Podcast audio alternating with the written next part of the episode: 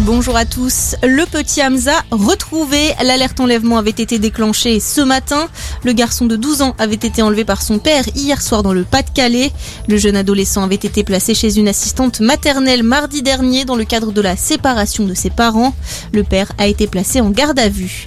Une première dose pour les 5-11 ans dès mercredi prochain. C'est ce qu'envisage le gouvernement, a annoncé ce matin Olivier Véran, le ministre de la Santé qui a également indiqué que les soignants et les pompiers ont eux jusqu'au 30 janvier, dernier délai pour recevoir leur dose de rappel. Le gouvernement qui durcit le temps également autour du pass sanitaire qui va devenir un pass vaccinal, annonce hier soir de Jean Castex.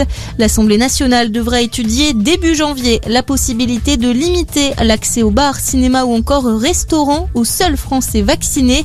Exit donc les personnes qui n'auraient qu'un test négatif. Pas de déplacement au Mali pour le président de la République. Emmanuel Macron devait s'y rendre lundi pour rencontrer pour la première fois le colonel Assimi Goïta, chef de la junte militaire au pouvoir.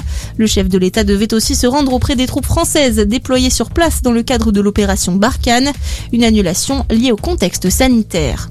Des perturbations sur les rails ce week-end en raison d'un mouvement de grève à la SNCF. Seuls deux TGV sur trois circuleront sur l'axe Paris-Lille. La compagnie ferroviaire assure toutefois que tous les voyageurs dont les trains sont annulés pourront emprunter les rames maintenues ou se faire rembourser. La mobilisation a pour objectif une hausse des salaires et de meilleures conditions de travail. Au moins 21 morts aux Philippines après le passage d'un typhon, le plus violent qui ait frappé l'archipel cette année, annonce ce matin des autorités locales. Des vents à près de 200 km h ont été enregistrés. Les secours sont toujours mobilisés pour tenter de retrouver des survivants. Et puis en foot, les 32e de finale, ça continue aujourd'hui à suivre Toulouse-Nîmes, Sochaux-Nantes, Lille-Auxerre ou encore Rennes-Lorient. Merci de nous avoir choisis. Passez une excellente journée.